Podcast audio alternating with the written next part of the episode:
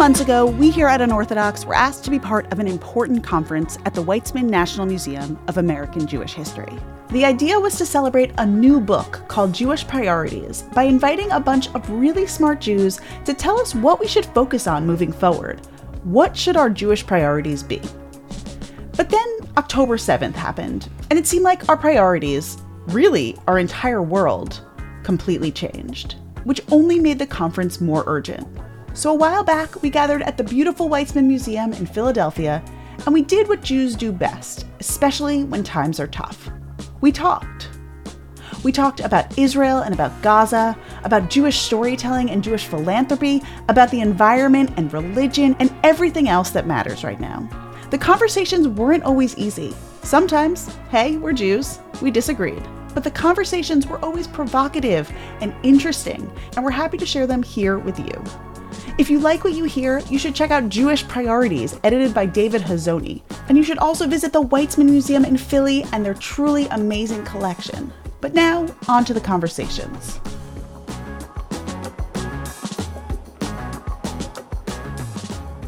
Being Jewish is about choice, and it's about birth, it's about faith, and it's about blood.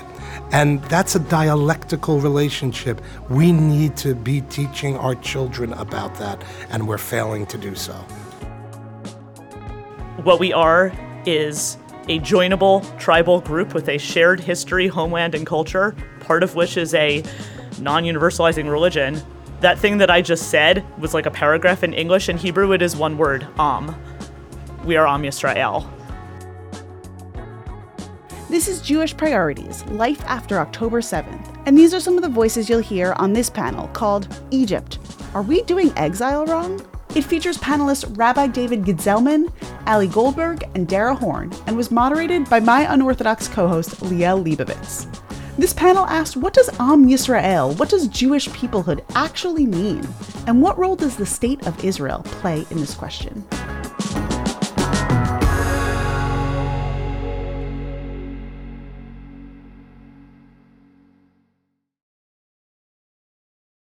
I think that that there is a, a, an older generation panic when it comes to younger people engaging in Judaism because they don't think that they're engaging with it in the right way. I don't think that's something that they should be worried about.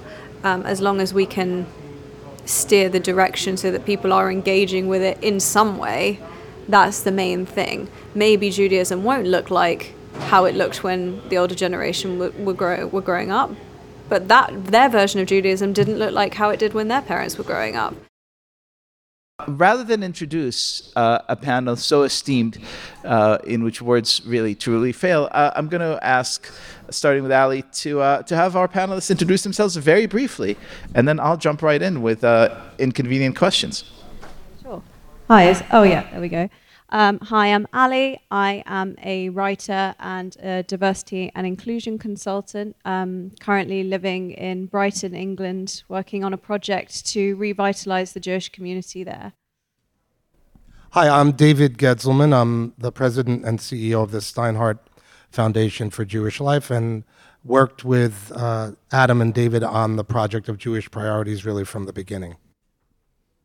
And I'm Dara Horn. I'm a novelist, uh, author most recently of a book called People of Dead Jews, and also uh, now serving as creative advisor to this here museum, Weitzman Museum of National, uh, National Museum of American Jewish History, as we are uh, undergoing a redesign of the museum and a re-envisioning uh, of the museum's role in the future of American Jewish life.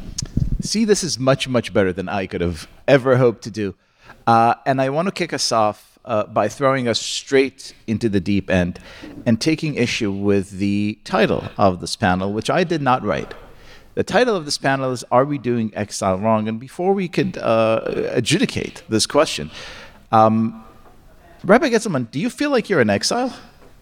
No, I don't. Um, and I don't because I, as a Zionist, I don't feel I'm in exile because um, with the creation of a vibrant, sovereign Jewish life in the land of Israel, I really believe that anyone who fully connects themselves to that life is not in exile.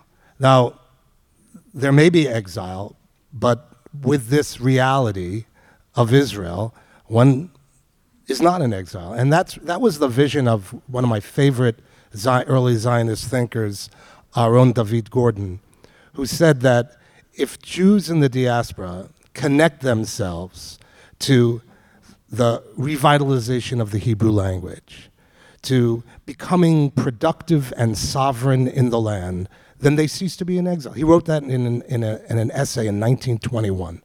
So I, I found the title also to be rather problematic. Dara, how, how does that make you feel? Um, I think that a lot of us are rethinking this now. Um, I'm, I, I don't even know what to say at this point, but um, one of the things that uh, when I published this book, People of Dead Jews, um, which is about sort of the role that dead Jews play in a wider world's imagination, it's very much from a diaspora point of view. Um, and there were many readers who sort of challenged me on this and said, like, oh, well, you know, your book, you know, the answer to your book is Israel, right? Like, this is the place where Jews can be safe and free. And I think the most horrifying thing about the events of the past uh, of two weeks ago is how consistent these attacks looked with every attack that diaspora Jews have endured for thousands of years. And when I say how consistent it looked, I mean, I'm a Yiddish scholar. Like, I read all the pogrom documentation, and it's like exactly the same stories.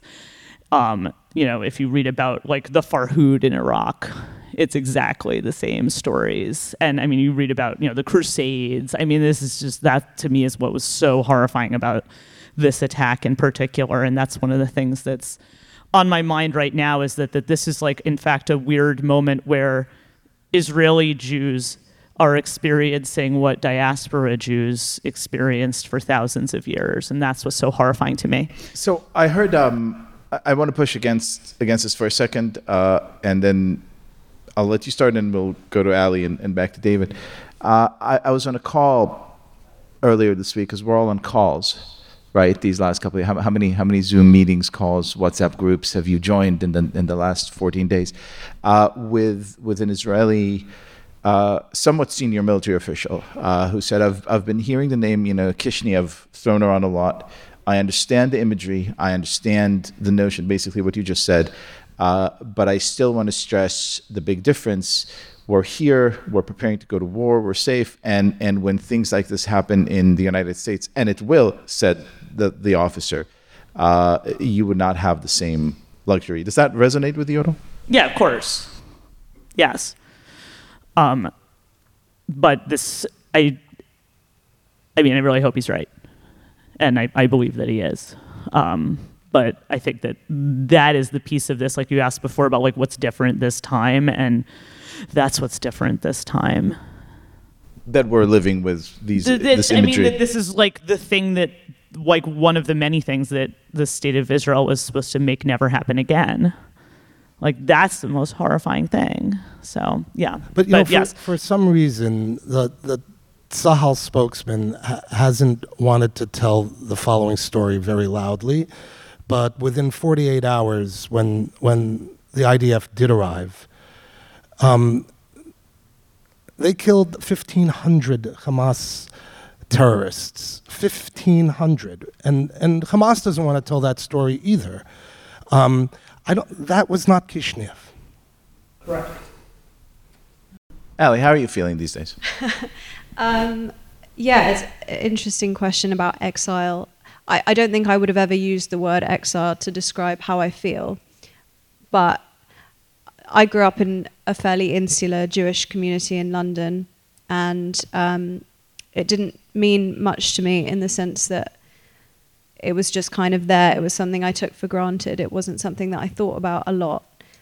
It took becoming disconnected from the Jewish community to make me realize how I felt about my Judaism, moving to a different city which didn't have much of a community there.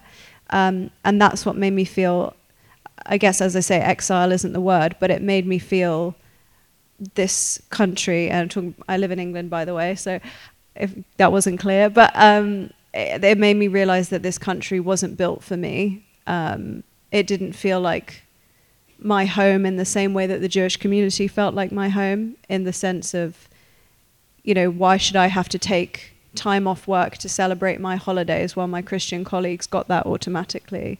Um, why was I having to um, explain parts of my identity that everyone else kind of took for granted who wasn't Jewish? And I suppose that that was what made me feel that that feeling of exile, that feeling of my Jewish my Jewish identity will always separate me from the other people living around me. So, since you mentioned this this interesting word, people, um, David, the essay you wrote for this yearbook uh, is is wonderful, and, and it, it is one of these notions that seem like it should be obvious, uh, but maybe not as obvious as it should be. Uh, and you make the argument that we ought to double down on on Jewish peoplehood. What do you mean by that, and, and why isn't that already something that's being done? Because I think a lot of people, if you asked them, said, "Well, of course, that's what we already do." So, in the Jewish communal environment, when people use the term Jewish peoplehood, they usually mean Jewish unity and solidarity. And I'm getting at this from a Kaplanian perspective of realizing that the vast majority, majority of American Jews really don't have the language to articulate the conceptual framework of what the Jewish people is in our tradition, in our wisdom tradition, in our texts. They kind of know that it has something to do with their family, that it, that it, but, but we have played a game in America for a hundred years of needing to to make the statement that being Jewish is a religion, just like my Episcopalian neighbor, it's just a religion. And in fact, the American Jewish Committee, in the early part of the century, um, felt very strongly that it needed to uh, advocate to the U.S. Immigration Commission, which had, in the early part of the 20th century, had um, had categorized being Jewish as a nationality on the immigration forms of people coming to Ellis Island. And AJC, I, I, I don't fault them for this because they understood very well that the First Amendment protects faith communities, it doesn't protect peoples, civilizations, languages. And, and it was very important for them to argue we're not a people. They actually, the, the documentation says we're not a people. We're not a nation. We're not a civilization. We don't have a common language. We're a religion. The problem is, is that we believed our own lie. And we don't teach our children what the dialectic of the Jewish people is, that it can't be easily cast in just a category of nation or religion, that it's a hybrid concept. And it's beautifully a hybrid concept and has been from the moment of Yetziat Mitzrayim. Um, and, and it's an open people. People can, you know, conversion is not a later add on in the Torah. It's right there at the moment of coming out of Egypt. If, an, if a stranger is with you and wants to do the Pesach, let them. They have to be. They have to. They have to circumcise. They have to make a profound commitment to being part of the Jewish people. But covenantal openness has been part of this from the beginning. We are a people. We're an extended family. We're an extended family with an open adoption policy. And there are so many beautiful texts about that that teach this dialectic in powerful ways. And we don't teach our children about it at all. Zero. And, and, and that's a serious problem. But I think this moment now is a watershed moment for Jewish identity in, in America. The President of the United States uses the term the Jewish people over and over again in, in a number of, of, of speeches, and he does it positively and powerfully. And he says, You can be fully an American and you can be part of the Jewish people. Yeah, it takes a non Jewish president to be a better Jewish educator than our Jewish ed- educators. Yeah, you, you look like you really want in on this. I mean, I've, I've been talking about this for a long time. So yes, um, you have. Yes, and and I should say this is also part of my role at the Weitzman. um, in sort of uh, you know rethinking the role of this museum um, which, you know, as David said, like this was sort of part of a strategy of an earlier generation of American Jews to sort of position Jewish community as a religion. Um, it was, you know, also pushing back against, you know, Nazi idea of the Jews as a race. I mean, there's a whole history to like that to this. It also even goes back, as I talked on my podcast Adventures with Dead Jews about, uh, it goes back to Napoleon. The, the, Napoleon uh, convening the Sanhedrin and sort of you know making you know this deal with the Jews to only be this kind of identity. Um, here's and, and, when so to go back to sort of this question of like you know are we doing diaspora wrong or to let's get rid of that term exile but are we doing diaspora wrong? Um, i think what we're missing is there, there's a gigantic opportunity to change this language again and to educate people about who we actually are this is something I've discovered in speaking about my work around the country. I speak to a lot of Jewish audiences, but also to many, many non-Jewish audiences. As, as your family member lovingly calls you, I hope I can reveal this. Oh, you're yes. The, you're the anti-Semitism Lorax. Yes. You speak for the Jews. yes, I have fallen into this role of the anti-Semitism Lorax, and where every single American Jew needs to tell me their horror story experiences with anti-Semitism. And what I've learned from that is this is like way bigger problem than anyone ever thought it was, because every person's story begins with, "I never told anyone this before, but." And then they tell me this horror story that like someone should go to prison for what they, they ex- experienced.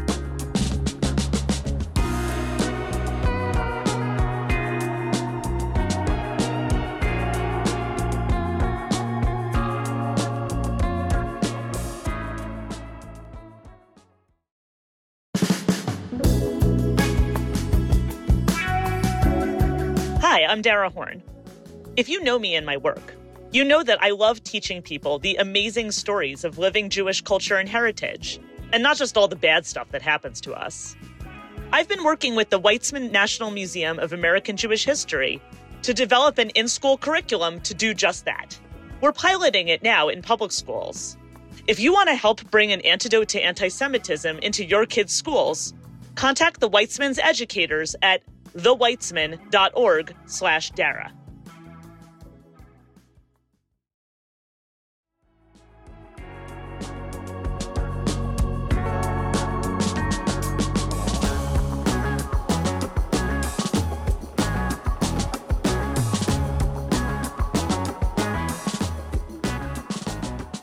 I'm listening to all of you, um, and I am growing more and more grim by the moment for several reasons. First of all, because here you are saying, I'm traveling the country.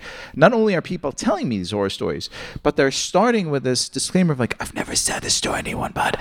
And David, I'm hearing you speak about this complicated category, and yet here we are in a country that is incre- uh, you know not just a country but a culture that is increasingly governed by this notion you know we have affinity groups we have legislation for protected classes. We have an entire way of looking at the world this if you will to give it the the most you know open-hearted uh, reception this gorgeous mosaic of of of different you know people and, and classes.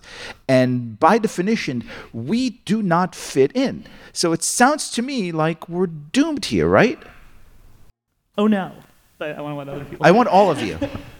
Uh, yeah, I mean, as I say, a lot of what I do revolves around diversity and inclusion, and it's could not be more apparent to me that Judaism is treated in a completely different way than any other minority group. As as you say, we don't really fit into any of the preconceived categories when you please, look. Please say more about this. Ex- explain, because I think a lot of us here are, are grappling to understand that. Give us give us a the sure. rundown. So, I mean, when you when you look at when a company is is trying to bring in diversity and inclusion trainers, you know, there's a list of um, do you want someone to talk about race? Do you want someone to talk about um, about sexuality, about gender, about religion? And Judaism kind of doesn't really fall into any of those categories. So, ergo, we don't have anyone talking about Judaism. Um, and there's this notion that because of that, we aren't really discriminated against in the same way that those other groups are.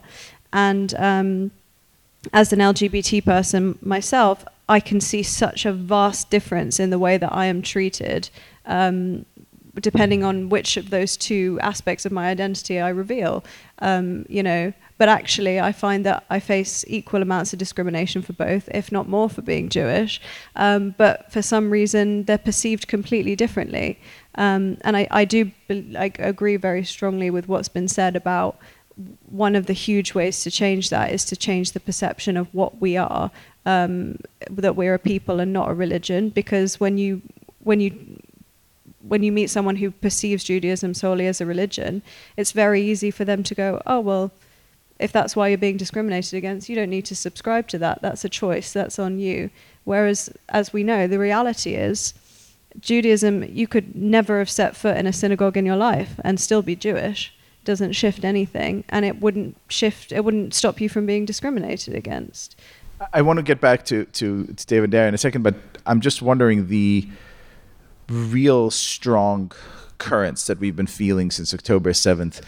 Have they changed or reinforced your your views? How, how are you feeling?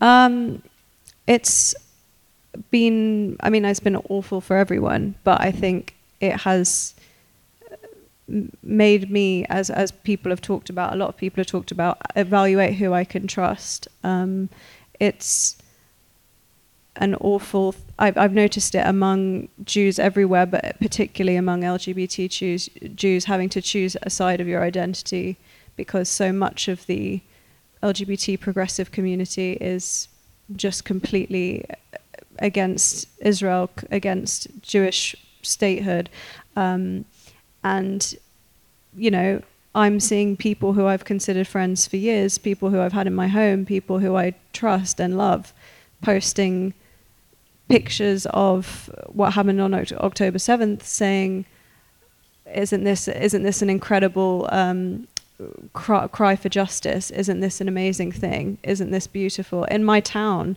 um, a girl's been arrested because she got up on in the town square and said, let's celebrate. This is a beautiful thing. This is justice. Um, and it's uh, horrific supporters of the well-known, you know, Gays for Gaza group, yeah, which Chickens is a real for thing. KFC, yeah. yeah. Right. Um, Don't they um, get executed in, in Gaza if that's yeah. that's the uh, the grim you know punchline of this joke. Uh, so back to you. Uh, am I correct in in kind of reading a very just out of what you're saying a kind of very dark prognostication for the future? Not necessarily. I think we have a tremendous op. First of all, we have to teach our own community what it means to be Jewish, but we have a tremendous opportunity in the whole panoply that you just talked about of affinity groups, which really ends up being kind of radical particularism in the guise of a certain kind of universalism. We have the opportunity to teach the true universal particular. Um, you know, I, a number of years ago, I, I heard um, Bernard Henri Lévy speak, and he said the following He said, The tension is not between the particular and the universal. The tension is between two notions of the universal one that is based on the particular, and one that negates the particular. The Jewish pr- proposition is really a per- perfect balance of the particular and the universal we have an opportunity to, to, to proudly stand for our particular in the context of the universal. And I don't think that that's happening out there with all those affinity groups. And um, I'm not saying it'll be easy, but we, we really have to figure out how we educate, how we teach, how we articulate what we have, which has always been countercultural and radical for the world and was meant to be radical for the world.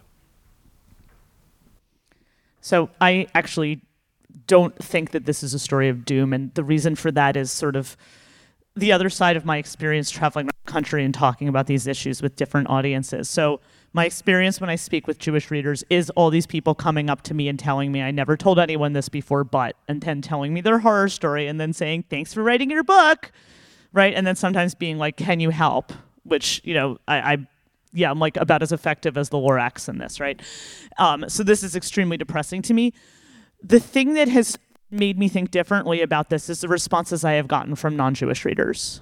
And so I actually am in those kinds of spaces. I have done like DEI for Google's worldwide employees, and I have done those um, you know, I, I speak in many general audience or you know general audience for general audiences where in places where there's like you know no Jews. Um, I've spoken at churches. I've spoken on you know like Black community podcasts. I've like been in like all these different spaces, and I mean obviously it's self-selecting people who want to have you know listen to something I have to say, but what I can't get over is there are just there's a whole lot of people with a whole lot of goodwill who really, really want to be in today's parlance good allies and have no idea how and don't know anything. There is so much more ignorance than malice, and that is an opportunity. That is an opportunity. Can I can I say more about like the way that this looks as, as an opportunity? Yes. Okay. So, um, what I've discovered is like when I go to speak in these spaces, people come up to me afterwards or like, "This is amazing. Where can I go to learn more?" And the problem is there hasn't really been somewhere to send these people. Um, in part of my work with the museum here, um, our friend Phil Darivoff, who uh, chairman emeritus of the board, and I spent some time this summer lobbying on Capitol Hill for the museum to become a Smithsonian institution. We're already a Smithsonian affiliate or whatever it says here. We're you know going to the, we want to get to the stage where we get to use the stationery, um, and what I thought was sort of astonishing was it's actually easy to sell this idea to everyone. And here's what I mean by this like, people are really curious about who Jews are. Um, and that also there is a lot of interest, bipartisan, in fighting anti Semitism. Um, I knew it was a bad situation. Like the White House called me to be part of this. You know, when, I don't want to oversell this. Like the, you know, however many hundred people they consulted for this White House interagency task force combating anti-Semitism. Um, and I'm like, wow, it's really bad that they're asking a novelist for advice on this, right? Like, like people are all out of ideas. Um, but one of the things, like the thing I was re- recommending to them is like, you know, there's like I forget how many states, it's like 28 states or something in this country that require Holocaust education in schools. I want to be really clear. It should be 50. I'm not arguing against Holocaust education. But there's not a single state in this country where people are required to learn who Jews are. Everybody needs to know the, a story about Jews in a mass grave. But that's the only thing they know about Jews to the extent that when I was at the Dallas Holocaust Museum last summer for a teacher conference, the docents there told me the kids who come through this museum, you know what they ask? They say, Are there still Jews alive today? because if you went to this museum, you wouldn't know. So when Phil and I were speaking to these congresspeople, what we basically presented to these people, and this was bicameral, bipartisan, um, what we presented these people was like, you're committed to fighting anti-Semitism. And they're like, yes. So yes, they're, and this is a bipartisan thing. Thank God. You've got Looney Tunes people on both ends of either party who are not, but the vast majority of people in Congress are very on board with protecting and supporting the Jewish community in any way they can. So we bet we say to them, so why are we not telling people who Jews are? Why are we letting the internet do that for us? And what I found was that this was like a very easy sell because you know, when you speak to people who are progressives, you say, you know, we want to tell the story of American Jews as part of, as you said, this diversity, you know, this mosaic of American identities. And then we found progressive Congress people were like, yay, sign me up. And then you talk to you know conservative Congress people and you, whose offices you walk into and they've got you know Jesus saves on the wall, and you say we want to tell this story about American Jews and how we're part of this story of religious liberty in America, and they're like, yay, sign me up. And both of those things are true. This is a story that is resonant for everyone, and people really just don't know it. It's an easy sell. And that's like to me is an opportunity to change this conversation and going to what David said and to and to what Ally said about that we are a people that has been what's missing through this protective this protective strategy that I do not blame a prior generation for taking where we sold ourselves as a religion during the Cold War and that was the way to sell it. But the reality is that because of that, that has that is that unfortunately has led to this decoupling of the of Jews from the the state of Israel. And the reality is, we are an Am. We are Am Yisrael. That is who we are. And when you lead with that, then suddenly it's impossible to sort of, you know, the, it, it's then suddenly it is part of what you're learning in school is that Jews are indigenous people to the land of Israel. And that is something that is in your high school textbook and something that you need to learn in school. And that is simply a fact that we have, you know, we had a strategy in the past to avoid that. That strategy is no longer working. It is time for a new strategy. So I've been ranting for a while. One so of the one of the challenges to doing that work, and I, and I, I love your enthusiasm, and I agree with you. One of the challenges is that there is a whole trend in American academia, modernist scholars of nationalism, um, and uh, the basic idea is that peoplehood is completely a modern construct, and they specifically, like John Lie at Berkeley, wrote this whole book, and he goes, he he he argues that Jewish peoplehood is a modern construct and didn't exist be- before the modern era. The Weird former, about the Torah. th- he's, right? he, will weird. relegate it only to the realm of religion, right? Um, Noam Pianko, who had been the president of the uh, AJS, uh, the, um, the American Council on Jewish Studies, he wrote a book called Jewish Peoplehood and American Innovation. And, and argues, along with these scholars, that, that, that in order to further the aims of Zionism, the Jewish community in America came up with the idea of the Jewish people. I mean, it's it, and but it's prevalent, and we need to fight back. It's not surprising at all to learn that whenever there is a particularly idiotic and pernicious idea, it emanated from somewhere from the bowels of academia. Um, I want to, yeah, uh, I, I, I want to. Um, I want to turn this up a notch because many of you on the stage are not just thinkers and writers, you're also doers. Uh, you're involved in one way or another with Jewish communal life and communal organizations. I want you to tell me, uh, and again, this is um, this is a kind of a Yom Kippur situation, right? Um, we we can be forgiven for everything we've done wrong up until that point, but we will not be forgiven for the things that we do wrong walking out of here today. Uh, and so, I want you to reflect on what you think the organized Jewish community, uh, our our actual institutions, uh, have done wrong to fail to further these notions of Jewish people, to fail to educate us, you know, to invest so much time and effort on well Holocaust education and so little on actual Jewish education. Uh, what have we done wrong, and what can we do better? And again, let's start with you, Ally. Sure. Uh, Yeah. So uh, this is kind of in the midst of what I am doing day to day at the moment is working with a community, um, which is a 250 year old community. It's dying out, um, and there's been a big push to revitalize it through. Um, building a JCC, building a kosher restaurant, building all of these things that haven't, the infrastructure for Jewish life just hasn't existed. and um, something I've noticed is kind of that the the day to day, you know, average average Joe, average Jew in the street um, isn't really interested in these these big pushes for education. A lot of these people are it's like an aging community. It's a lot of people in their kind of like 70s, 80s, 90s.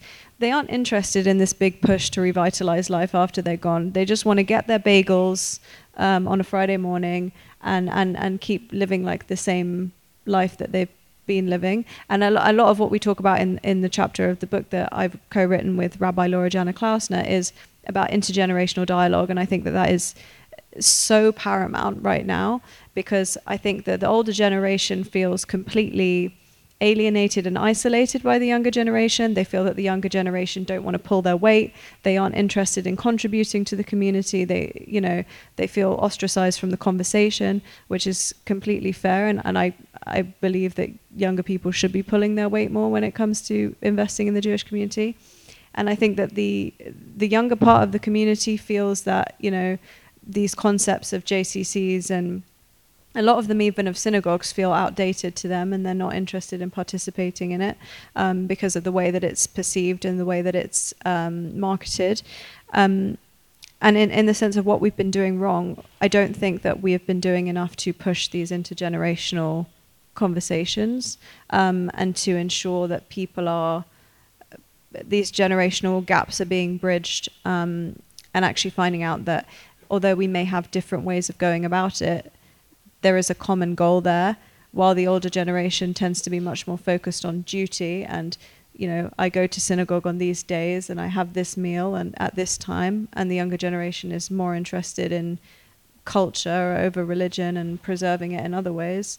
Um, we there's a common goal of preserving Judaism um, and and moving towards a more united future. This is I want each and every one of you to respond. So um, this wasn't really in my um, essay because it, it was in the 7,000 word version that I handed in, but it wasn't in the 3,000 word version. But it's in another essay in the book by Vardit Ringvald, and that's Hebrew. Our foundation champions the Hebrew language, modern Israeli Hebrew, for American Jews and others to learn modern Israeli Hebrew We're alone. We really don't have other philanthropic partners. Um, ועצם העובדה ש, ש, שרוב האנשים כאן הם לא יכולים להבין שום מילה שאני אגיד בעברית עכשיו. שום מילה. Translation, the very fact that most people sitting here today do not understand a word I just said in Hebrew. יופי.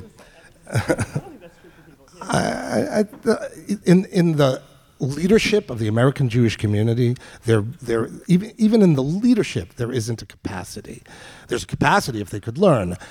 I believe that for us to be deeply connected to Israel and Israelis and to have something of real substance and power that American Jews can do every day that's not necessarily religious, that doesn't necessarily make theological uh, requirements of them. The Hebrew language is a powerful, living reality that connects us to the life and culture of Israel, connects us to the humanity and vitality of Israelis.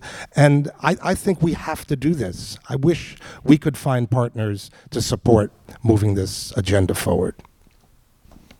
I think that's fantastic. And and tell me when you do this because like it's been total torture getting uh, for my ch- teaching my children Hebrew has been so much harder than it should have been, so much harder than it should have been. Um, I think that's absolutely important. And even and, with day yeah. school education. Yeah, so. no, it's not. I mean, and I'm yeah. We have a way to do it. Yes. Well, I yeah, we need to talk. Um, so that's that's amazing. Um, in terms of, I mean, I, I don't think we need to like sort of you know. Uh, throw shade at like what we've done wrong in the past because I think that we what the things we did in the past were strategic then. Um, I so I think that, but I think that they there's times to reevaluate. Um, I, as a lot of you know, I wrote this very long piece for the Atlantic uh, a few months ago about Holocaust education, which you know made you very popular. Yeah, well, I mean, it, it made a lot of people hate me, which in publishing, as you know, we call that starting a conversation. Yeah, I started a conversation. Um, and it you know it, it, was basically sort of looking at that as a strategy that was intended to protect the Jewish community. Um, it was this idea that you can inoculate people against anti-Semitism by teaching them about the Holocaust. And while there are many reasons to teach about the Holocaust, combating contemporary anti-Semitism, this is, I, to me, this is is not an effective tool. Um, and you can I, I, can bore you with why, but um, I also th- so that I think has has been a problem. But I think that I think that there's sort of this larger strategy in combating anti-Semitism, part of which you see in Holocaust education, which is selling you people on this idea that oh, see this group of people here who you you might be bigoted against. You shouldn't hate those people because they're just like you and me. They're just like everyone else. And the problem with this is, you know, Jews spent 3,000 years not being like everyone else, right? Uncoolness is Judaism's brand. And, you know, this goes back thousands of years to, you know, the ancient Near East. Everybody's worshiping their Marvel Cinematic Universe of sexy deities. And we're like, the losers in the school cafeteria with our bossy, unsexy, invisible God. Like we've never been cool.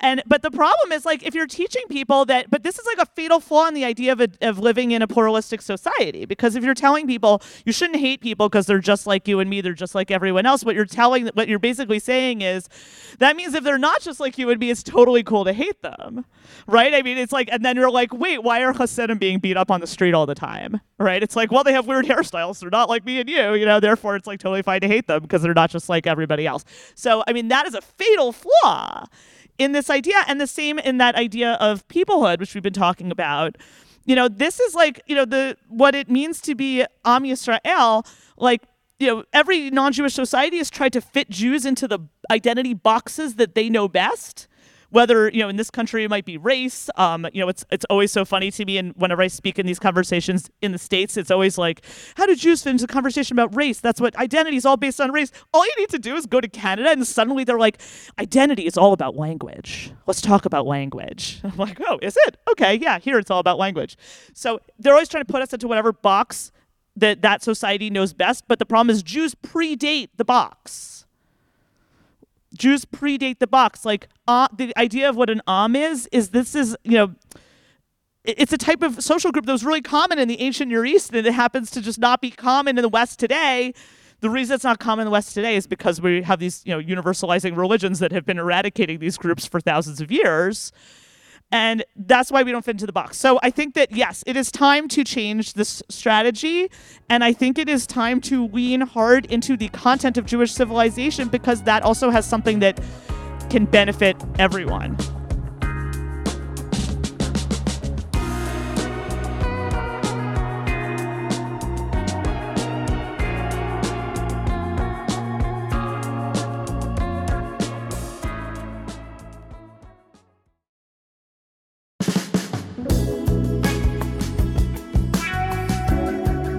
To celebrate Jewish American Heritage Month this and every May. I take every chance I get to celebrate everything that's great about Jewish heritage and culture. I take pride in how America's Jewish community, in all its forms, has both shaped and been shaped by our nation. Now is a great time to remind ourselves and share with our neighbors just how vibrant and wonderful the stories of American Jewish life are. No matter your religious beliefs, your political affiliation, your age, or your favorite podcast, JAHM is something we can all lift up together. Learn how at JewishAmericanHeritage.org.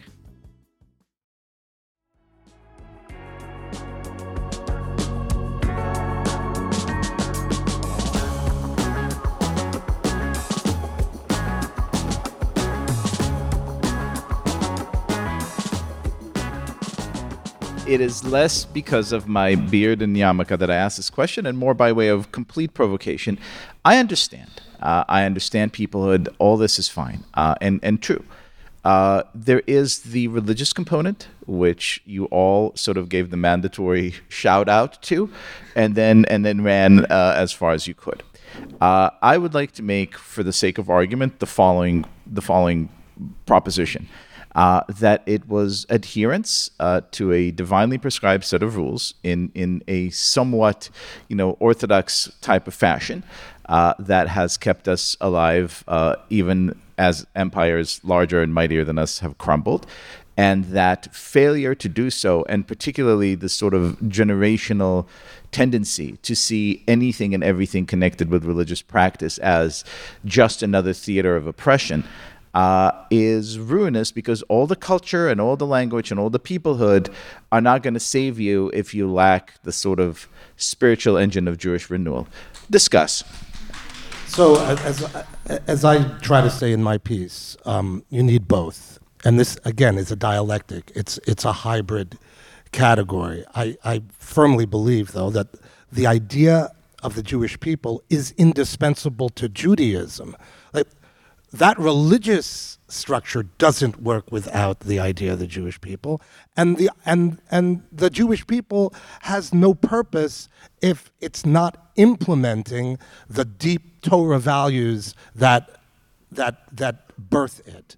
Um, I'm not going to dictate to others what their personal observance should be. I think people have to work it out. But if they come at this only from a kind of labor Zionist, completely secular people of Israel that doesn't have room for the religious component, I think they're making a profound mistake also. So you won't get an argument from me. Ally, I'm hoping to get an argument from you. yeah, maybe sli- slightly more. I do. I do agree with the idea. I mean, that's obviously, as you say, that's what it all stems from, and that's what's helped us survive as long as we have. But equally, I've personally seen not everywhere, and I don't want to be kind of divisive or derogatory, but I've personally found that the idea of you know religion is the most important and central part of this has created quite a hierarchical view of Judaism, and I've had people as a as a I wouldn't say secular, but certainly more secular than a lot of the people I associate with. I've had people completely dismiss my views about Judaism off the bat because, oh, well, you don't keep Shabbat. So, what does your opinion on this have to do with anything? And I, and I don't think that that hierarchical view of religion above all else is helpful. And whether or not we may agree or disagree with the way that religion is perceived now, that is the way it's perceived by a lot of the younger generation. So if we want to keep people connected to Judaism, then we have to be able to tell them that it's okay for them to not be religious. If we tell them, well, the only way that you're going to survive, the only way that your culture is going to survive is if you do X, Y, and Z, it's simply not going to work. And and I think Judaism has always been a religion where you can, for lack of a better word, cherry pick a bit and, and choose which bits of it work for you and which don't. And, you know, there are caveats in the Torah about, you know, you can not do this bit if you've got medical issues or, you know, there, there are always caveats. And, and that's one of the things that I found beautiful about Judaism is, is the ability that you can question some things. Um, at least that's how I was raised. Um, I, I don't, while I, I agree that it, it has to be a component to it, I think that saying, the only way that you'll survive is if you do X, Y, and Z is, is not going to be helpful for preserving the next generation's view of Judaism. Dara, do you want to jump in or? Um, yes. Um, I, you know, uh, to me, Torah is central to Jewish life and identity. Torah is gigantic and encompasses so many different uh, ways of ways of being in the world, and is so inspirational for so many different ways of being in the world. Can I interrupt um, and just yes, reveal well, to, to, this audience something that you told me, maybe in confidence, but I don't think you would mind sharing because I think it's not. I don't tremendously inspirational. yeah. So, so Dara does uh, daf yomi every day, studies a page of Talmud every day while walking around her house, so she could get both her ten thousand steps and her Jewish learning in. And if that's not inspiration, I don't know what is. Yes. So yeah, I, I mean, I am I am studying daf yomi and one of the things that I find, I mean, and you know, ninety percent of the things I read in Daf Yomi, I'm like, well, that sucks. I mean, like, we're deep in Seder Nashim here. I'm not like I'm not loving a lot of this. Right? We're almost out. We're yeah, like I mean, a week well, and a half from I being mean, done. Yeah, there's there's all kinds of problems, right? But like, I mean, there's a lot of it I'm not loving. I'm not like, yay, Daf Yomi, every page I love. Like, no, no. But like that's, I mean, the reason the Talmud is like three thousand pages long is because it includes everyone's opinions and not just the people who won the argument. And you know, you spoke in the previous panel about you know uh, machloket l'shem shemayim, like argument for the sake of heaven. And you know, the amazing thing about that about Torah study is that you know is lo bashamayim he right that this isn't in heaven that it is about the way we we debate these ideas on earth and i think that that makes this radically different from what our many of our non-Jewish neighbors think of as quote religion. And this is one of the reasons we balk at that term is because to our neighbors, what that you know in you know Christianity and Islam, um, which is you know what the, these are the worlds in which we live in the West as Jews. Um, those are universalizing traditions where it's about you know believing in a particular doctrine and also where you know in various ways and i mean obviously there's many different you know versions and brands of those traditions but ultimately the goal of those traditions is to get everybody to agree with them and that's not what we're doing. Our goal is not to get everybody to agree with us. In fact, like that would, you know, that, even we can't even agree with each other. That'd be the end of the yeah, religion. Right. I mean, like that is like like we have nothing to talk about anymore. Like that's boring, right? But it's not even just that's boring. But like I think that this is a really important distinction. Um, you know, Sally Abrams, who's here from JCRC of uh, Minnesota and the Dakotas, um, and who we're partnering with the museum as one of these initiatives, has been doing this for 20 years, going into public school classrooms, talking about like who are Jews, and the presentation's called Judaism on One Foot. And if many of you know the story, um, you know this rabbinic story about Hillel uh, being approached by this pagan, saying, you know, tell us me the story of Judaism on one, you know, what is the Torah on one foot? And he says, what's hateful to you, don't do to your neighbor. And the rest, you know, is the rest is commentary. Go and study. What I think is really important about that statement is that you know, we think, oh, it's like the golden rule. Like in Christianity, there's, oh, do unto others as you would have them do to you. It's not. It's not. Because the golden rule is has this assumption built in that what my neighbors want is going to be the same as what I want. And that is like an that is a huge ethical problem to assume that I want, I mean, that's how you get people knocking on your door trying to convert you, right? Because, like, oh, this means so much to me, and wouldn't it mean so much to you too, right? And it's like, that is not what, what is hateful to you, do not do to your neighbor, leaves room for there to be these disagreements. For someone like you to say, like, there's no meaning in any of this without God and the covenant, and for someone else to say, like, well, actually, there's a lot of meaning in this without God and the covenant. Like, the fact that those two ideas can coexist and, in fact, are necessary to each other to coexist to me is is the beating heart of this tradition. I love it. I, I, always thought that the most beautiful part about this edict is the Tseul Mud part, the go and study, yes. uh, because really the rest is commentary. Um, I want to ask the the the the biggish question here. Uh, we because this is a panel with exile in the title, and here we are living perhaps for the first time since maybe you know Talmudic times uh, in a reality in which there are two vibrant Jewish communities, uh, one in Eretz Israel, the land of Israel, uh, and one, you know, mostly here in the United States. Uh, we see so many uh, discordant, no, we hear so many discordant notes uh, between these two communities. We hear uh, about or read surveys that tell us that young American Jews in particular are becoming less and less and less attached to Israel for whatever that means. You could take umbrage with that. Uh, we hear uh, Israelis who are increasingly disinterested in American Jewish life in all of its, uh, you know, diverse beauty. Uh, and it seems, and this is a word that you hear on literally every Jewish panel I have been to when this subject was discussed, that we're heading towards a divorce. Uh, I would like you to address that notion, and I'd like you to to contemplate whether or not the um, the the horrible attack of October seventh is going to hasten the separation or uh, bring about some uh, miraculous reconciliation. Um, I mean, I can't speak for American Jewry, but I Go can ahead. speak. I could try. Um, what I can say about British Jewry, and it's something that you kind of touched on earlier. With there isn't there isn't ignorance uh, sorry there isn't malice so much as there's ignorance um, when it comes to people wanting to engage with anti-semitism when it comes to non-jews wanting to learn and, and educate themselves and help. Um, but what i have noticed is that there is a pressure to be the good jew. Um, people are happy to say, I would like to educate myself and I'd like to learn more and I'd like to hear your experiences about anti Semitism. But do you support Israel? Before I can, before I can help you, uh, I just need to know if you're, if you're someone who's worth my support. Um, and when it comes to young Jews divorcing themselves from Israel, I think there is an incredible pressure to do that um, in order to be accepted in non-Jewish circles, not just as a as a person, but as a Jew. The non-Jewish circles are very happy to have conversations about anti-Semitism and, and, and talk about what they can do as long as you don't associate yourself with Israel.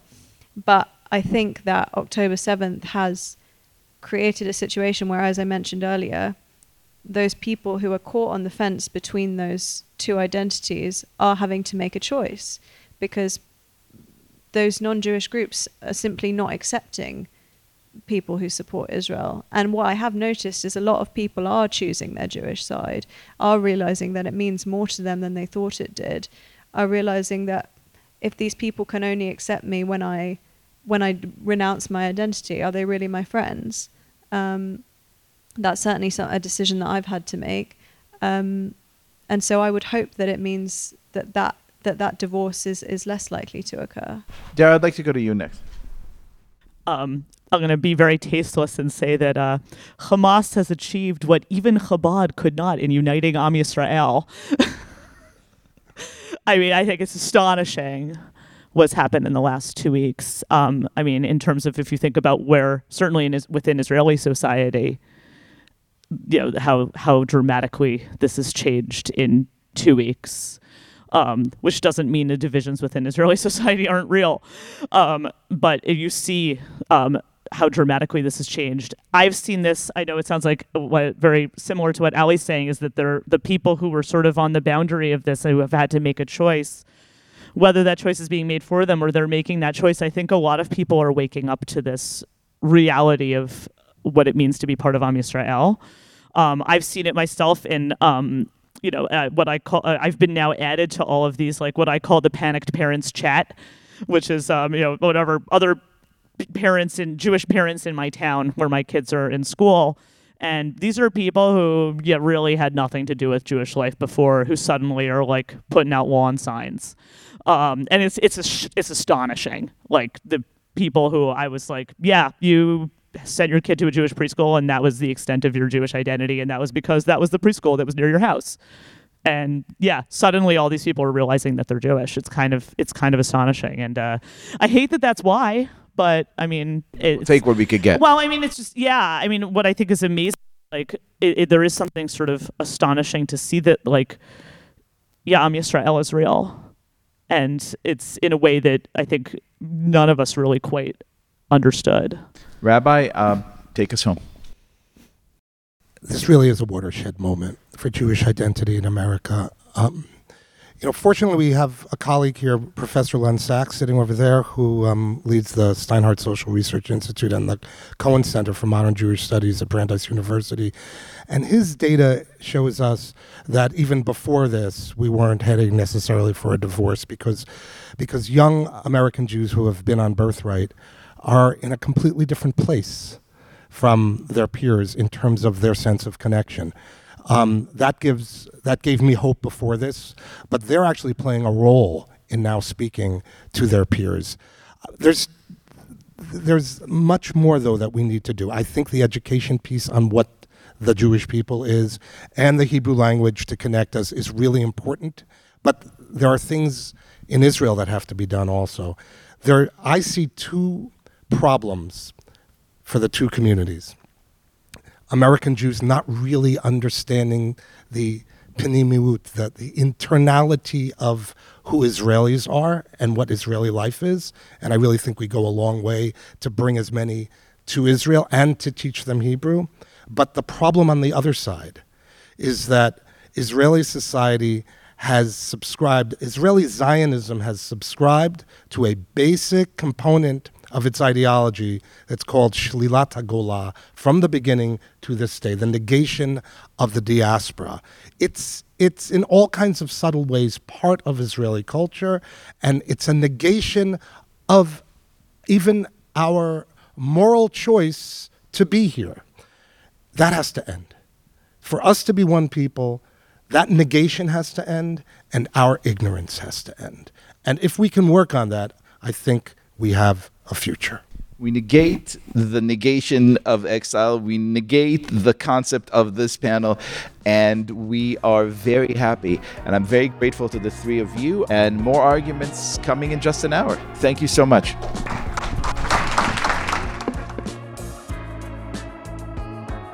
This has been Jewish Priorities Life After October 7th, a podcast produced by the Weitzman National Museum of American Jewish History in Philadelphia in conjunction with Unorthodox and Tablet Studios. If you like the show, you should check out the book Jewish Priorities 65 Proposals for the Future of Our People. The panels were moderated by me, Stephanie Butnick, along with my unorthodox co host, Liel Leibovitz. The podcast was edited by Quinn Waller. Thank you so much for listening.